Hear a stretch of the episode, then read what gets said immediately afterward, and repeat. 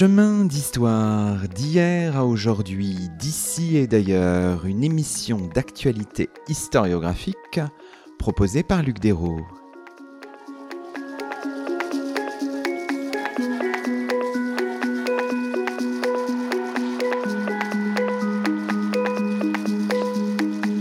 Bonjour à toutes et à tous, c'est le 137e numéro de nos chemins d'histoire, le 17e de la quatrième saison. Chemin d'Histoire adresse à ses fidèles auditeurs et auditrices ses meilleurs voeux pour l'année qui commence, une année pleine de joie et d'accomplissement. Et nous avons le plaisir d'accueillir à notre micro pour ce numéro de rentrée Mathieu Arnoux. Bonjour à vous. Bonjour et bonne année. Mathieu Arnaud, vous êtes professeur à l'université Paris-Cité, directeur du laboratoire interdisciplinaire des énergies de demain, et vous publiez chez Albin Michel, dans la célèbre collection L'évolution de l'humanité, un ouvrage intitulé Un monde sans ressources, besoins et société en Europe, 11e, 14e siècle. Aujourd'hui, dans nos chemins, nous explorons les liens tissés au cœur de la grande croissance médiévale entre besoins et développement, sobriété, consommation, dans un système construit presque exclusivement sur l'exploitation de ressources renouvelables. Alors l'enquête que vous proposez, Mathieu Arnaud, s'ouvre sur une question que le chercheur pose à son présent, question que le titre du livre met en avant, un monde sans ressources. Une enquête, dites-vous, euh, dans les premières pages de votre livre, qui répond à une préoccupation de citoyens du monde. Ça, c'est toujours difficile à comprendre euh, pour des gens qui ne sont pas forcément familiers avec la fabrication des livres d'histoire, mais évidemment que les historiens, les historiennes, ils se posent des questions euh, de leur temps. Et c'est votre cas dans ce livre. Alors c'est mon cas, c'est à l'évidence un livre que j'aurais pas pu écrire il y a, dix ans. Euh, c'est un livre qui sort d'une à la fois d'une interrogation qui est l'interrogation euh, que tous nous nous faisons, qui est bon, où est-ce qu'on va? On est parti pour euh, pour quel futur Où l'historien doit répondre euh, à la question que ses concitoyens lui lui posent hein, comment on en est arrivé là? Non pas euh, dans une optique de de repentance ou de mais simplement pour comprendre quels choix ont été faits et quels choix peuvent encore être faits.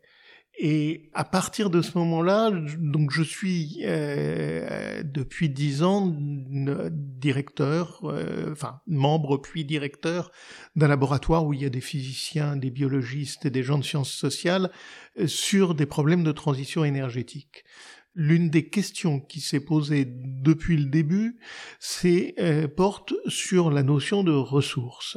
Euh, c'est-à-dire l'énergie, elle vient du soleil, le soleil se porte parfaitement bien, euh, il n'y a pas de problème. ce qu'on appelle crise énergétique, c'est une crise des ressources que nous utilisons pour collecter l'énergie et la mettre à notre service, au service de nos besoins corporels fondamentalement. La question est euh, est-ce que cette notion est finalement euh, une bonne notion? Est-ce que cette notion n'est pas une notion dangereuse? Et euh, la question que je me suis posée et que l'on m'a posée, c'est mais ressources, est-ce que ça a une histoire? Et la réponse est oui, bien évidemment, et non seulement il y a une histoire de l'objet ressource, mais il y a une histoire du mot et il y a une histoire de la notion une fois que j'ai réussi à comprendre ce point de départ, le reste, je dirais, s'est enchaîné relativement facilement. Ressources, aujourd'hui, euh, ce sont des rayons d'un grand magasin. Dans certains cas, le rayon est vide parce que nous avons terminé les ressources. Dans d'autres cas, il est plein et nous nous servons. Et nous supposons que le rayon restera plein aussi longtemps que nous vivrons et peut-être aussi par la suite. Est-ce que les gens qui nous ont précédés ont considéré le monde comme ce grand magasin.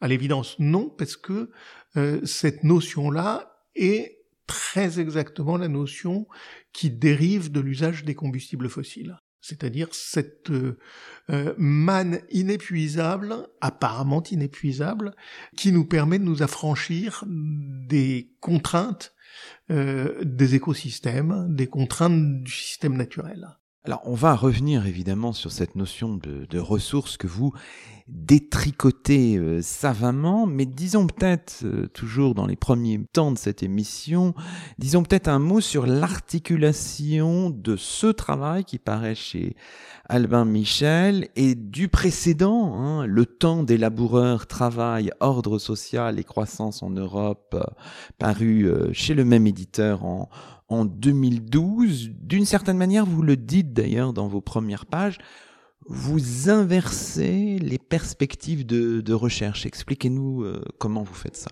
L'objet qui est à l'horizon est toujours le même c'est-à-dire euh, ce que nous appelons la, la croissance médiévale, euh, qui m'intéresse, et c'est à nouveau une question d'aujourd'hui, parce que euh, nous en voyons encore des, des, restes tout à fait considérables au, milieu de, au milieu de nos villes, et, et simplement, l'un des événements qui est survenu pendant que j'écrivais, c'est l'incendie de Notre-Dame.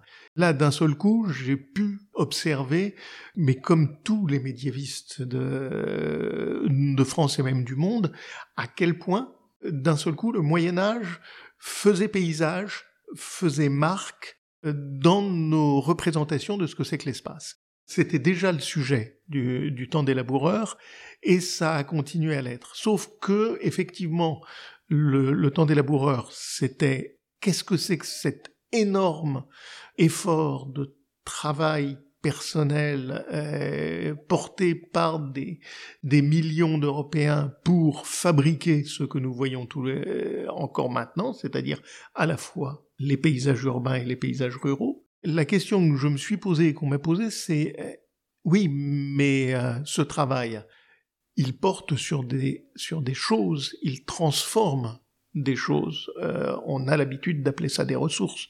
Puisque tu historicises la notion de travail, tu dois historiciser en même temps la notion de ressources. Et donc l'effort a été a été celui-là de se dire un oui il faut mettre la ressource au centre ou à l'origine du raisonnement, mais euh, deux mais qu'est-ce que c'est que ce mot? Et c'est l'enquête que j'ai pas menée tout seul. Il y a des, des, dizaines de personnes qui m'ont euh, amené des pièces du puzzle, euh, m'a permis de dire attention, mot valise, on y met ce qu'on veut, mais mot extrêmement piégé, euh, justement parce qu'il a un aspect insoupçonnable chacun d'entre nous s'en sert sans imaginer une seule seconde qu'il puisse y avoir là-dedans une stratification historique. Alors, vous le dites au début de votre livre, vous placez au cœur de, de l'enquête la matière inerte ou vivante en vous interrogeant sur les contraintes et les limites qu'elle faisait peser cette matière sur les vies quotidiennes et les projets des acteurs. Ce faisant, vous insistez sur ce point hein, dans, l'introduction, vous utilisez plutôt ces termes matière, contrainte et pas celui d'environnement. Pourquoi, Mathieu Arnaud? Je dis euh, ma dette à, à l'égard d'une histoire environnementale, mais je suis gêné par la notion. Le problème que cette notion me pose à moi, c'est que environnement, c'est un rapport entre égaux, le sujet, le, le sujet historique, et quelque chose qui l'entoure. Il me semble que si nous sommes cohérents avec notre cahier des charges d'historien, il faut se poser la question est-ce que il y a quoi que ce soit de stable à l'intérieur de ce rapport? Est-ce que on peut considérer que auparavant il y avait de manière naturelle des sujets historiques et des environnements. Tout le travail que j'ai fait avec les, les collègues qui euh, étudient les sciences de la nature consiste à dire non, il faut replonger l'homme dans son système, dans le système naturel, et dire nous sommes un corps à 37 degrés, nous sommes des mammifères, nous avons euh, des vêtements qui sont essentiels pour réguler euh, notre relation avec ce qui nous entoure, c'est-à-dire l'air ambiant. Nous avons des maisons, et c'est un autre élément de notre rapport au système, et tout ça est une sorte de continuum euh, qui va jusqu'au territoire et qui va jusqu'à euh, bah, le saltus et la guerre, euh, cher aux, historiens des, des, choses agraires. Il y a continuité et nous ne sommes pas le centre Nous sommes simplement au milieu de ça, comme on peut être au milieu de la mer. Nous sommes baignés dans ça. Mais nous ne pouvons pas décrire ça comme quelque chose qui aurait, qui pourrait se décrire comme environnement. Alors, ce faisant, pour bâtir toute cette, euh, cette histoire, vous vous appuyez sur euh, une historiographie qui est substantielle, vous l'avez dit, mais aussi sur d'autres disciplines. Vous insistez d'ailleurs sur le caractère, euh, vous l'avez dit tout à l'heure, interdisciplinaire de votre, de votre travail, mais en disant il faut quand même à chaque fois garder la spécificité de notre discipline. Vous êtes, vous restez, malgré tout ce que vous venez de dire, historien et médiéviste. Nul n'est interdisciplinaire. Les problèmes le sont. Les enquêtes le sont. L'une des choses, par contre, qui m'est apparue euh, depuis longtemps et euh, dans des échanges, dans des séminaires que nous faisons euh, ensemble, il y a dans les disciplines des choses absolument essentielles qui sont, on va dire d'un terme pesant, les modes d'administration de la preuve. L'historien prouve par les sources et par un usage qui est réglé des sources c'est-à-dire en particulier par sa capacité à gérer l'anachronisme qui définit son rapport aux sources. L'anachronisme peut être bon, la source est bien à la bonne distance, il peut être mauvais, j'ai perdu la notion de la distance qui me sépare euh, de ma source. Il se trouve que j'ai eu l'expérience euh, et la compréhension que, euh, en particulier, la notion d'irréversible que l'historien place sous le mot changement.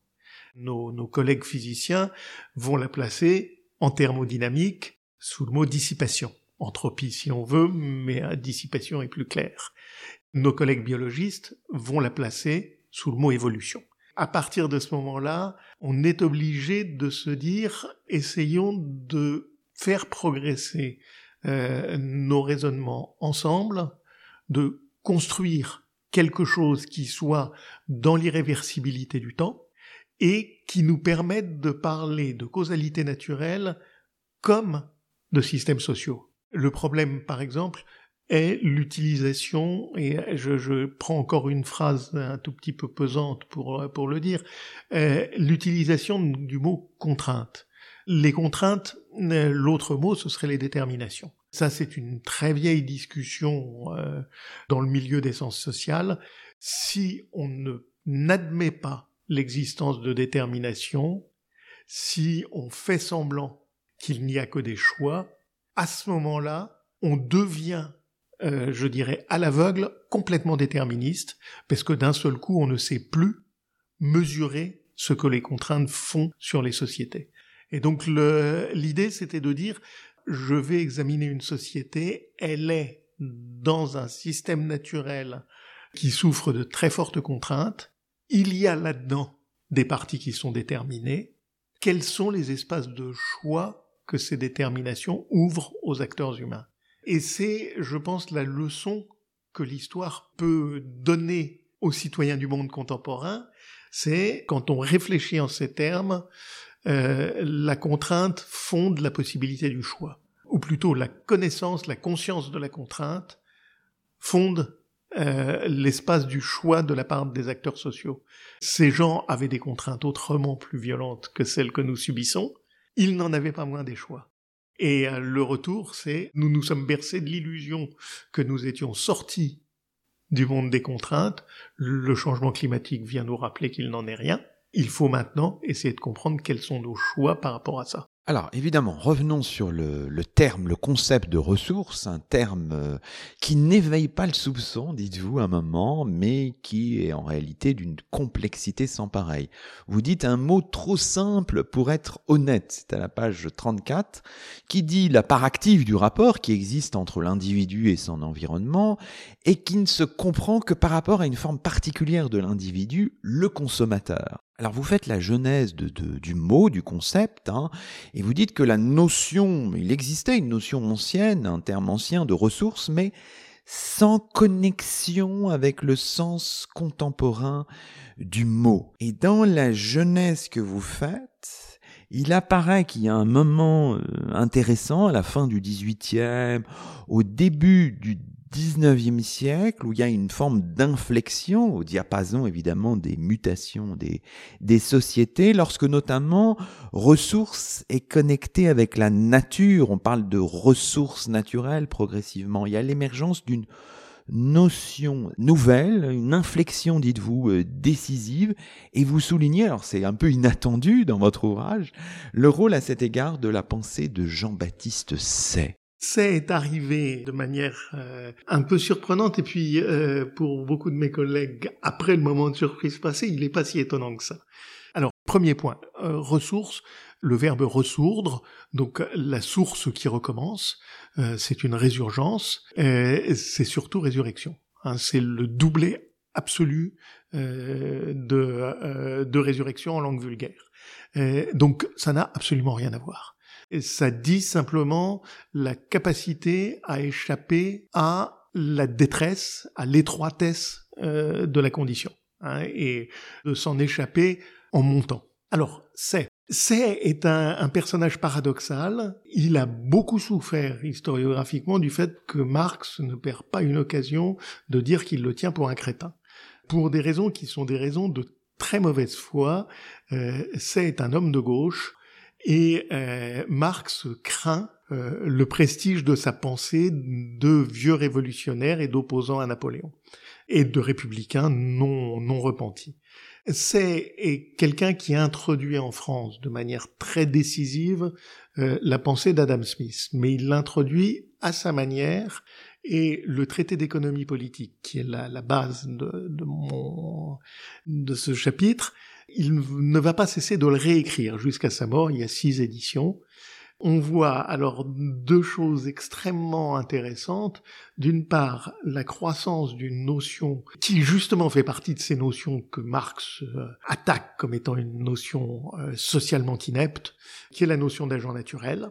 Et la deuxième chose qui est tout à fait étonnante, c'est que c'est est un homme du renouvelable l'absence du charbon, qui est probablement ce qui a beaucoup nui à la postérité de Jean-Baptiste Say, sauf que la première édition est de 1803, et même dans les années 1820, quand il termine les, dernières éditions, le charbon n'est pas la principale source d'énergie en France et il écrit pour des Français et du coup ce, ce livre est extrêmement bizarre parce qu'il essaye de décrire une révolution industrielle en régime renouvelable, en régime d'énergie renouvelable. Et ça, c'est euh, quelque chose de, tout à fait curieux. Euh, le charbon est complètement marginal euh, dans la pensée de Say, qui pourtant sait l'importance que le charbon a en Grande-Bretagne, mais il pense que la révolution industrielle en France, il est l'un des premiers à penser la révolution industrielle, peut advenir par l'éolien ou par des, des formes de processus biochimiques tout à fait étranges, mais euh, avec cette, euh, ces, ces, phrases qui sont euh, remarquables sur le fait que nous sommes en communauté de travail avec la nature, et ça n'est pas quelqu'un qui utilise les mots au hasard, dit la nature est associée au travail que fait l'humain pour construire l'industrie. Il y a là une espèce de fondement absolument non euh, non aperçu de l'économie écologique, de même qu'il y a des il y a à plusieurs reprises des descriptions parfaitement claires de ce qu'on appelle l'effet rebond que Jevons ne théorisera sur lesquels il mettra son nom 40 ans plus tard. Alors, ce qui est passionnant dans, dans votre travail, c'est que là, dans ce chapitre-là, à un moment, vous faites un, un lien pour à la fois montrer des formes de distinction euh, et aussi des formes de rapprochement, avec des mots qui figurent dans un roman allégorique qui s'appelle Pierre le Laboureur, écrit à partir des années 1360 euh, par un clerc des Midlands, qui s'appelle John Langland. Alors on peut lire ces, mots parce que c'est intéressant, c'est à la page 42 de votre, euh, de votre livre. Car c'est simonie que de vendre ce qui nous vient de grâce, sagesse, eau, vent et feu qui est le quatrième, quatre choses qui devraient être gratuites pour tous ceux qui en ont nécessité. Mettre en balance ces mots de ce clerc des Midlands du XIVe siècle et les mots de Jean-Baptiste Say, c'est important pourquoi, Mathieu Arnoux? Expliquez-nous. Alors le, texte m'avait vraiment frappé. Je l'avais utilisé pour le temps des laboureurs. Euh, c'est un discours allégorique qui est adressé à, l'ensemble des, des, figures euh, du roman, pour en particulier aux hommes de loi, pour leur interdire de vendre et même de, profiter de manière usuraire de leurs compétences. À partir de ce moment-là, il y a cette, euh, chose qui est une sorte de proverbe, hein, qui dit on ne devrait pas vendre l'eau, le feu, le vent, et puis on va rajouter la sagesse, car ce sont des choses que la Providence a données à ceux qui en ont besoin.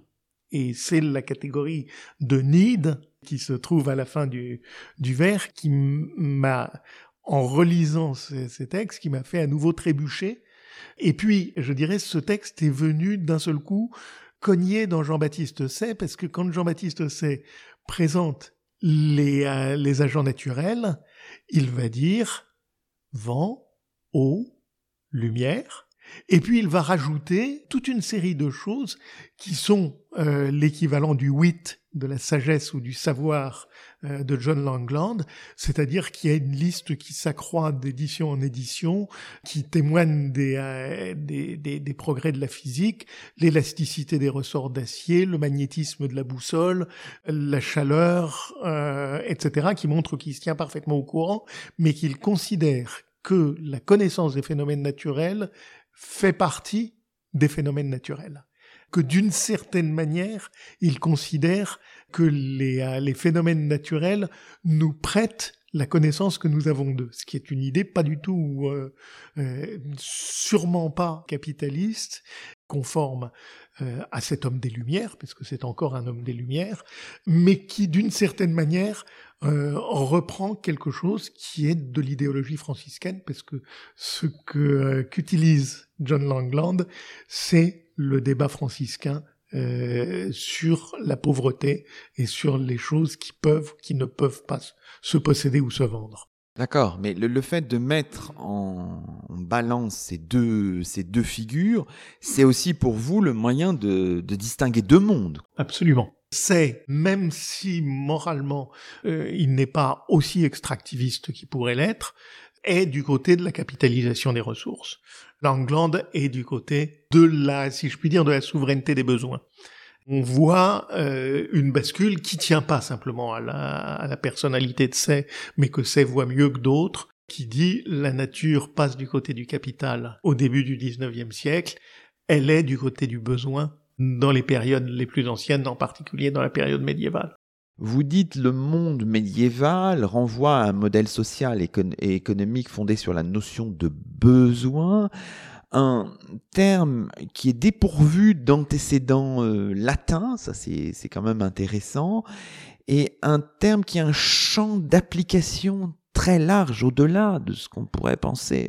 Ça pour moi ça a été ça a été réellement une surprise. C'est le euh, les ressources euh, extraordinaires du, euh, du dictionnaire étymologique de, de, la langue française de Walter von Warburg, qui nous donne quatre pages absolument stupéfiantes sur la racine, qui est une racine francique, donc c'est un mot de la langue des Francs, dont il n'y a aucune attestation, mais euh, la, phonétique historique est une science exacte, donc on sait que ce mot existe, et qui donne deux mots très importants en français, qui sont soin d'un côté et besoin de l'autre. Donc on est sixième siècle.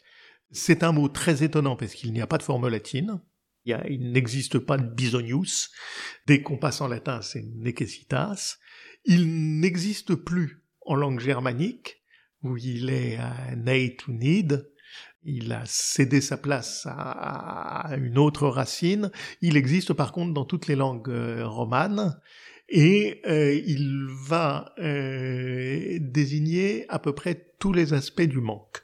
Du manque, de l'incomplétude, de la mise en infériorité et donc de la dépendance et de la vulnérabilité. C'est ça, alors, euh, même s'il n'a pas de, de, de, racines religieuses, ce terme, où euh, il est au centre de débats, notamment religieux. C'est ça aussi une des formes de paradoxe. Des débats, vous dites, autour de la question du, du besoin, des besoins. Il y a des débats politiques, juridiques, religieux très importants dans ce Moyen Âge central, dans ce bas Moyen Âge. Mathieu Arnaud. Le débat, il est il est théologique et très élevé, c'est dans la création de quoi avons-nous besoin? C'est-à-dire le créateur juge la créature selon l'usage qu'elle fera de la création. Et euh, là, euh, je renvoie de manière tout à fait laïque à l'encyclique Laudato Si du pape François, parce que euh, c'est totalement le socle euh, d'une espèce de théologie qui est en même temps, je crois, reconnue par beaucoup de scientifiques comme une véritable morale euh, de l'usage de la nature. Donc il y a, il y a cet aspect-là. La nécessité est, je dirais, l'horizon de l'usage qu'on fait de la création mais euh, il y a quelque chose de beaucoup plus euh, qui vient d'un seul coup, euh, pas d'un seul coup, mais progressivement placer ça au centre d'un deuxième problème. Ça apparaît dès le, dans les dans les règles monastiques, au moins au XIe siècle, avec Grandmont qui fait un usage tout à fait extraordinaire de de la soumission aux besoins et de la négation absolue du monde comme jouissance. Mais à partir du moment où, à la mort de Saint François, se pose la question qu'est-ce qu'être pauvre? La question se pose le pauvre, de quoi a-t-il besoin? Il se définit par le fait qu'il ne prend de la nature, il ne prend de la société, il ne prend des autres que ce dont il a besoin. Tous ces débats qui vont au-delà même des sphères religieuses quand même, on en a euh, des traces importantes enfin. Oui, oui, il y a, c'est la chose qui m'a épaté, mais euh, là, c'est moi qui étais inculte.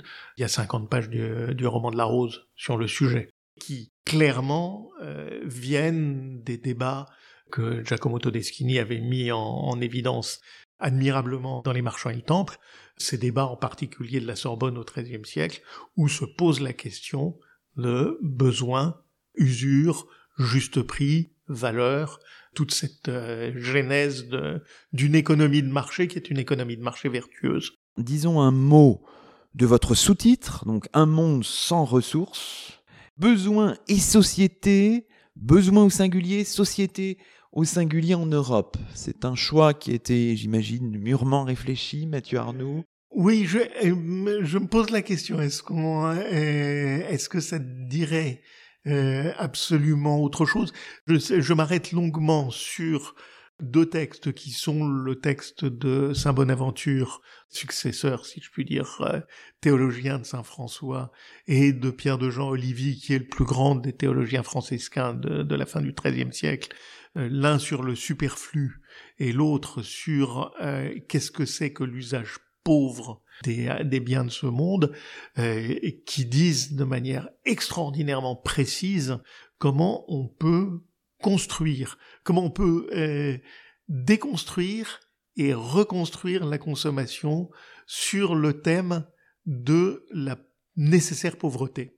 Ça, c'est pour moi des choses, des choses étonnantes parce que là, euh, on a des textes qui sont des textes d'anthropologie et de sociologie de la consommation, euh, qui nous parle euh, d'un point de vue intellectuel impeccablement aux consommateurs que nous sommes pour dire est-ce que vous êtes capable de nous dire ce dont vous avez réellement besoin?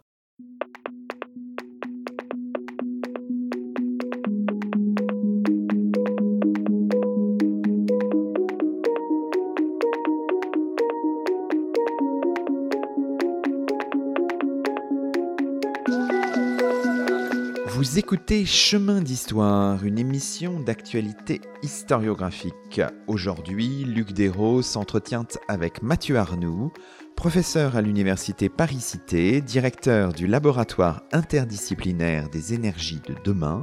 Mathieu Arnoux qui publie chez Albin Michel un ouvrage intitulé Un monde sans ressources, besoins et sociétés en Europe, 11e-14e siècle.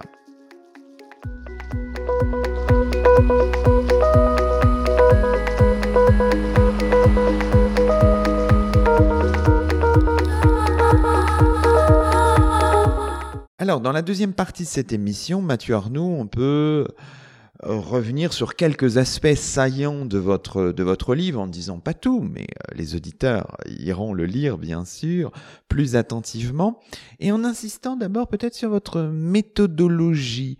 On comprend à vous lire qu'il y a une certaine forme de vertu de passer, dites-vous, par l'étude des cas particuliers. C'est à la page 188. Une méthode plutôt inductive. Hein. On part d'un cas, puis on élargit ensuite la focale. C'est à dessein que vous avez euh, multiplié ce genre, cette manière de faire dans votre, au gré de votre livre. Comme professeur d'histoire, ce que j'aime, c'est le commentaire de texte. C'est le commentaire de document, c'est-à-dire d'une certaine manière, euh, pour reprendre les mots de Pierre Toubert, ce qui est intéressant dans le commentaire de texte, c'est qu'on surinterprète.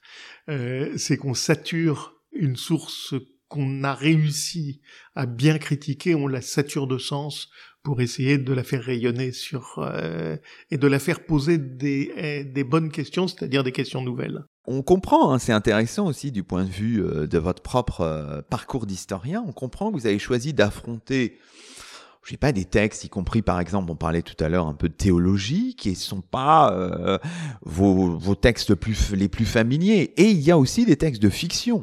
évidemment, l'analyse que vous faites du roman de Renard, dont on a maintenant des éditions excellentes, hein, vous le dites, et donc on peut évidemment faire des analyses très très attentives. Évidemment, tout ce qu'il y a autour du roman de Renard passionnera nos lecteurs.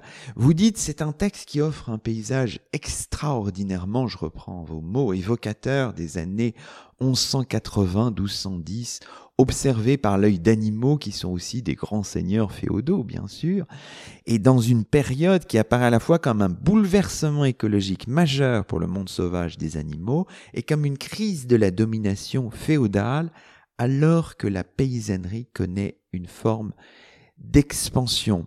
Et là, je, je vous cite encore, à sa manière, le roman de Renard raconte un moment critique de transition entre deux régimes de subsistance, dont le premier est caractérisé par un fonctionnement flux propre aux écosystèmes naturels, tandis que le second est défini par le régime de stock des espaces humanisés. C'est à la page 115.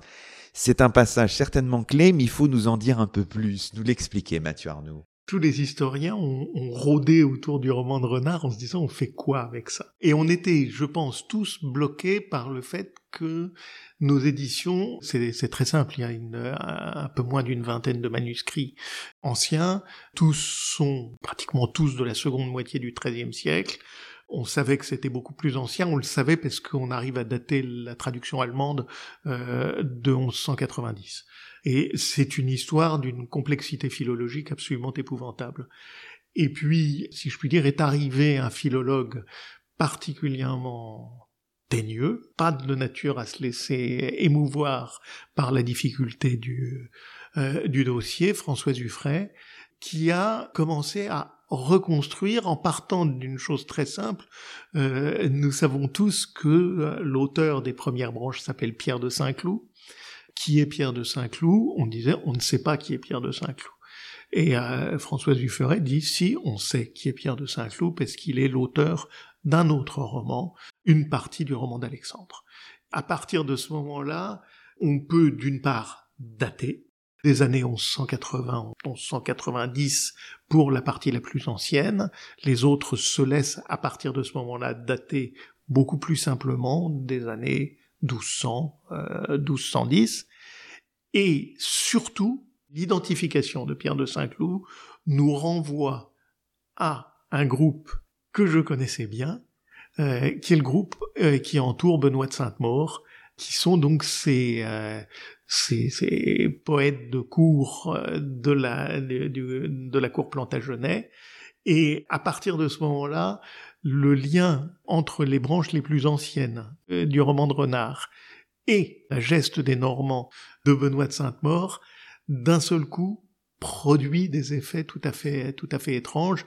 Et l'une des, choses qui m'est apparue à l'évidence, le, le, texte de Benoît de Sainte-Maure est l'apothéose. C'est un grand et, et, magnifique et impressionnant texte de philosophie politique dans lequel le système des trois ordres apparaît dans toute sa, dans toute sa splendeur Et euh, à partir de ce moment-là, le roman de Renard apparaît comme une espèce de mise en crise sarcastique, obscène, violente du système des trois ordres, en en expulsant totalement non seulement les, les, clercs, puisque le seul personnage du roman de Renard qui soit un clerc, c'est le chameau Musard, Musard étant un adjectif qui veut dire le crétin, et qui est visiblement le légat pontifical Pierre de Pavis, qui est euh, quand même ne, ne va pas de soi.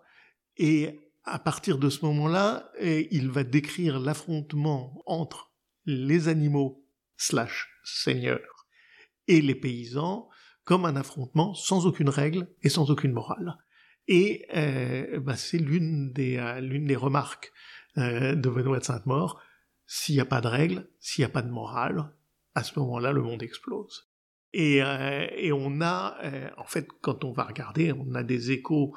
Euh, je, je suis pas assez philologue pour dire ce sont des citations croisées, mais il y a des échos bien bizarres qui se renvoient d'un texte à l'autre et qui nous disent le texte du roman de Renard décrit une crise du système des trois ordres. D'accord, ça on a bien compris, mais pour ce que ce que je disais tout à l'heure en, en reprenant votre, euh, vos propos, un moment critique de transition entre deux régimes de subsistance. Il y avait une, euh, des passages merveilleux de Jacques Logoff euh, dans la civilisation de l'Occident médiéval sur, sur le roman de Renard, disons c'est une épopée de la faim.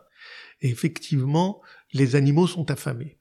les animaux sont affamés parce que ce que décrit le roman, c'est la raréfaction des ressources naturel qu'offre la forêt. Euh, renard court derrière euh, les oiseaux, les rongeurs, etc., et ne parvient pas à les, euh, à les prendre. Et il est mis en péril dans son mode de vie par l'épuisement de, de ses ressources. La scène récurrente, c'est Renard qui court et les autres avec lui, Brun l'ours, Tibère le chat, court à travers les espaces boisés et se heurte à des haies, à des murs, et c'est une nouvelle abbaye, toujours des cisterciens, ou c'est un village neuf. Et derrière les murs, qu'est-ce qu'il y a? Il y a quelque chose dans quoi il suffirait de se servir. C'est un stock. Donc, plutôt que de courir derrière les faisans, qui sont un flux, ils s'envolent, les poules sont beaucoup plus intéressantes une fois qu'on est rentré dans le poulailler.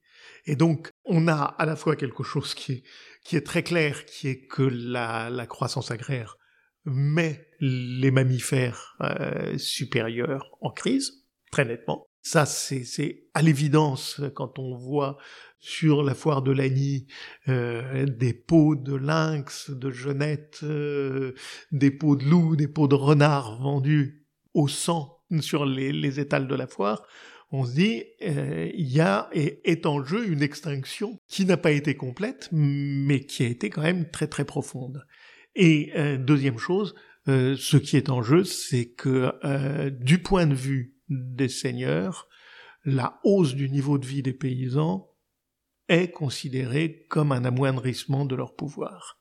Donc il y a derrière ça, et c'est à l'évidence l'un des moteurs de la de l'affrontement entre bêtes et paysans, il y a le sentiment de dépossession des seigneurs face à la, hausse des niveaux de vie, à la croissance agraire. Vous dites un moment, euh, le, roman de Renard, c'est une épopée de la convoitise, dont l'assouvissement, dites-vous, permet aux animaux de relâcher la tension qu'exerce sur eux la contrainte des systèmes en flux. Alors on peut lire un extrait hein, pour se plonger hein, dans, dans, cet univers du roman de, de Renard. Là, c'est un extrait, euh, c'est la description de la maison du, du, vilain Constant. Je vais lire cet extrait qui se trouve à la page 116 de votre livre, et puis je vous laisserai, si vous le souhaitez, le, le commenter. Le lieu était en un bois, plein de poules et de coqs, de cannes, de canards, de jarres, d'oies et Messire Constant des Noux, un vilain très riche, demeurait juste à côté du clos.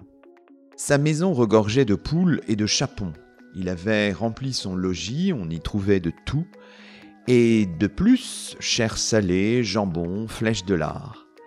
Voilà en quoi consistait la richesse du vilain qui était vraiment très bien loti. Autour se trouvait le clos avec beaucoup de pommiers et de poiriers, et plus loin les ruches. Le jardin était parfaitement clos de pieux, de chênes pointus et gros bien renforcés d'aubépines.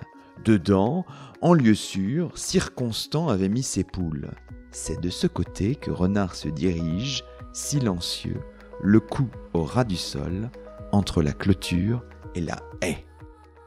Alors un long passage, pourquoi l'avoir euh, choisi, Mathieu Arnaud? Les deux derniers vers sont euh, cet aspect tout à fait extraordinaire qui est, qui est réellement fondateur dans le roman de Renard.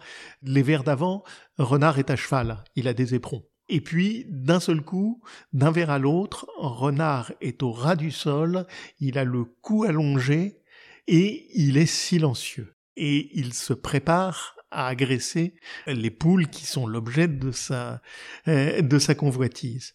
Donc il y a cet aspect très très très étonnant.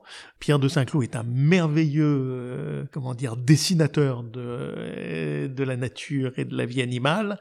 Et en même temps, il, il montre un système où il s'agit d'assouvir des besoins. Il n'y a absolument aucune distance chez Renard entre le besoin et le désir ce qui lui vaut des très graves ennuis puisque euh, c'est ce qui le porte à violer deux fois de suite la femme de Hersande, femme de, des Engrins le loup. Il a des pulsions, mais euh, il y a un génie mauvais de renard qui est de faire partager ses pulsions à tous les autres animaux. Et donc il y a cet aspect de, de voir le paysage pas petit à petit, parce qu'apparemment c'est très brutal pour lui, mité par des, euh, des espaces qui sont des espaces désormais clos et qui sont des espaces riches. Et il y a là quelque chose pour lui et pour tous les autres de totalement intolérable. Ça pose problème parce que un vilain riche, ça va pas de soi en 1180. C'est pas euh, donc il faut se poser la question de quel est le regard que Renard pose sur les vilains. Les vilains sont toujours trop riches. Et les vilains sont surtout en train de s'enrichir, et ça c'est inadmissible puisque euh, on est dans un monde de la pure euh, de la pure concurrence. Tout ce que le vilain prend, le Seigneur ne l'aura pas. Sauf si le Seigneur vient se servir. Et c'est là où, euh, d'un seul coup, il y a le parallélisme entre une scène très célèbre de Benoît de Sainte-Maure, qui est la révolte des paysans, et le soulèvement des animaux contre les paysans de, dans le roman de Renard. On peut s'attarder dans les dernières minutes de, l'émission sur un autre point fort de votre réflexion, euh, tout ce que vous dites autour de la croissance urbaine de Paris, qui constitue pour vous une forme de, cas limite. Je rappelle pour nos auditeurs, Paris, ça paraît absolument incroyable, c'est 250 000 habitants au début du XIVe siècle. Et ce que vous montrez euh, dans un de vos chapitres, c'est que l'émergence de la métropole parisienne est le résultat de divers agencements, dites-vous, pratiques agraires, procédés techniques et organisations économiques mises en œuvre dans un contexte, dites-vous, de, contraintes multiples. Hein. je vous cite à la page 245. Le cas parisien, c'est un cas limite qui montre que les solutions euh, adoptées pour répondre aux besoins des sociétés médiévales sont renouvelables pour une large, large partie. Au cœur des systèmes techniques, euh, rappelez-vous de manière générale, il y a le bois, le cuir, les fibres végétales, le fer.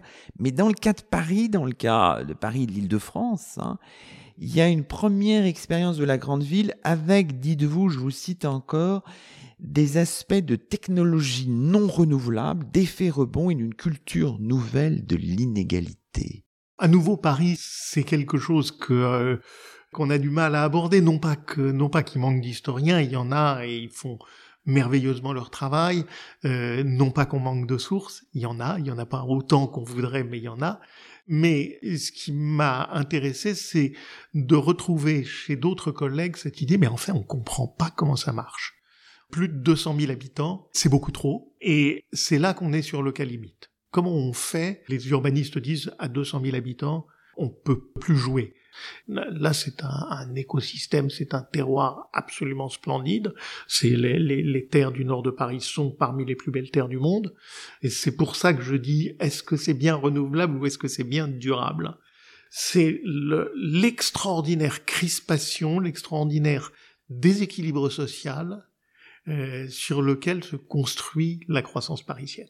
Là, à nouveau, il y a un témoin littéraire, c'est Rudebeuf. Parisiens plaintifs, mais qui protestent contre l'étonnante brutalité de la, de la société parisienne et qui nous fait comprendre que cette brutalité est probablement nécessaire à la, à la construction de cette chose magnifique, puisque c'est le Paris gothique hein, qui est en ligne de mire. C'est le moment où, pendant 50 ans, seul au milieu de l'Europe, l'île de France construit des, des bâtiments qui sont des bâtiments inouïs, mais qui sont des bâtiments industriels, qui sont des bâtiments de fer, de verre, autant que de pierre. Donc là, on voit tout l'intérêt de cette euh, dialectique renouvelable, non renouvelable.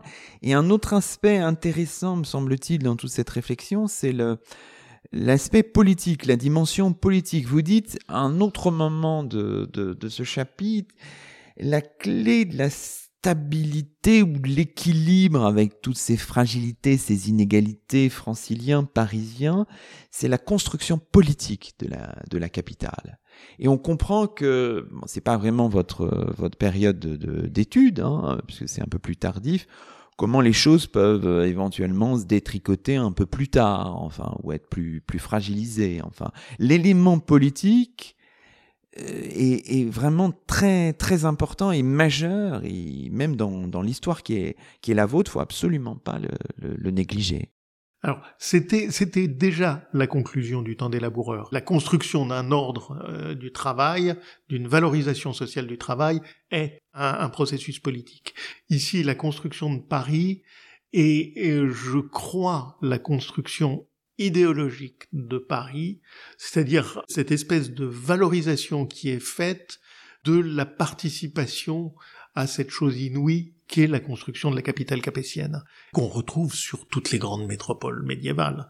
Euh, c'est-à-dire que la ville apporte au plouc qui, qui s'y rend, qui va vivre là-dedans une vie qui sera une vie terriblement dure, mais lui apporte une fierté qui permet d'expliquer pourquoi cette chose-là tient aussi longtemps que le prestige subsiste.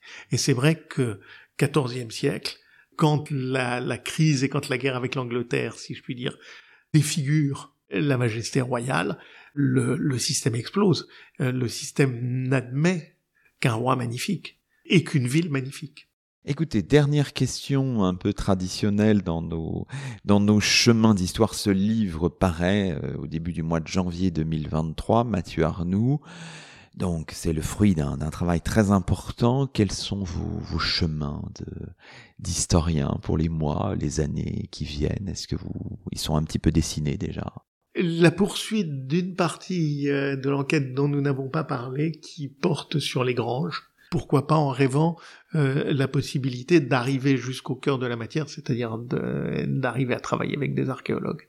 Euh, J'ai moi-même euh, une, une, lointaine expérience archéologique, mais euh, essayer de comprendre justement comment ces terroirs d'Île-de-France, mais on pourrait dire la même chose avec la Lombardie, avec apprennent ou conquièrent l'intensité, la, euh, l'abondance, etc., qui sont des, des, choses qui sont à la fois des grandes conquêtes et des conquêtes risquées, c'est-à-dire euh, comment notre monde est arrivé sur le non durable en même temps que sur euh, sur la croissance. L'histoire continue.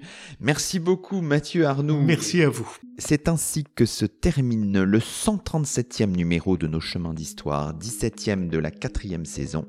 Aujourd'hui, nous étions en compagnie de Mathieu Arnoux, professeur à l'université Paris-Cité, directeur du laboratoire interdisciplinaire des énergies de demain.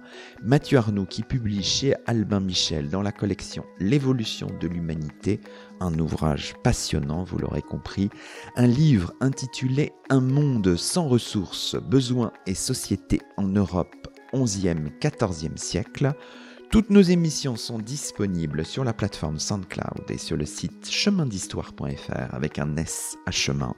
À très vite pour un nouveau rendez-vous radiophonique. Que la force historienne soit avec vous.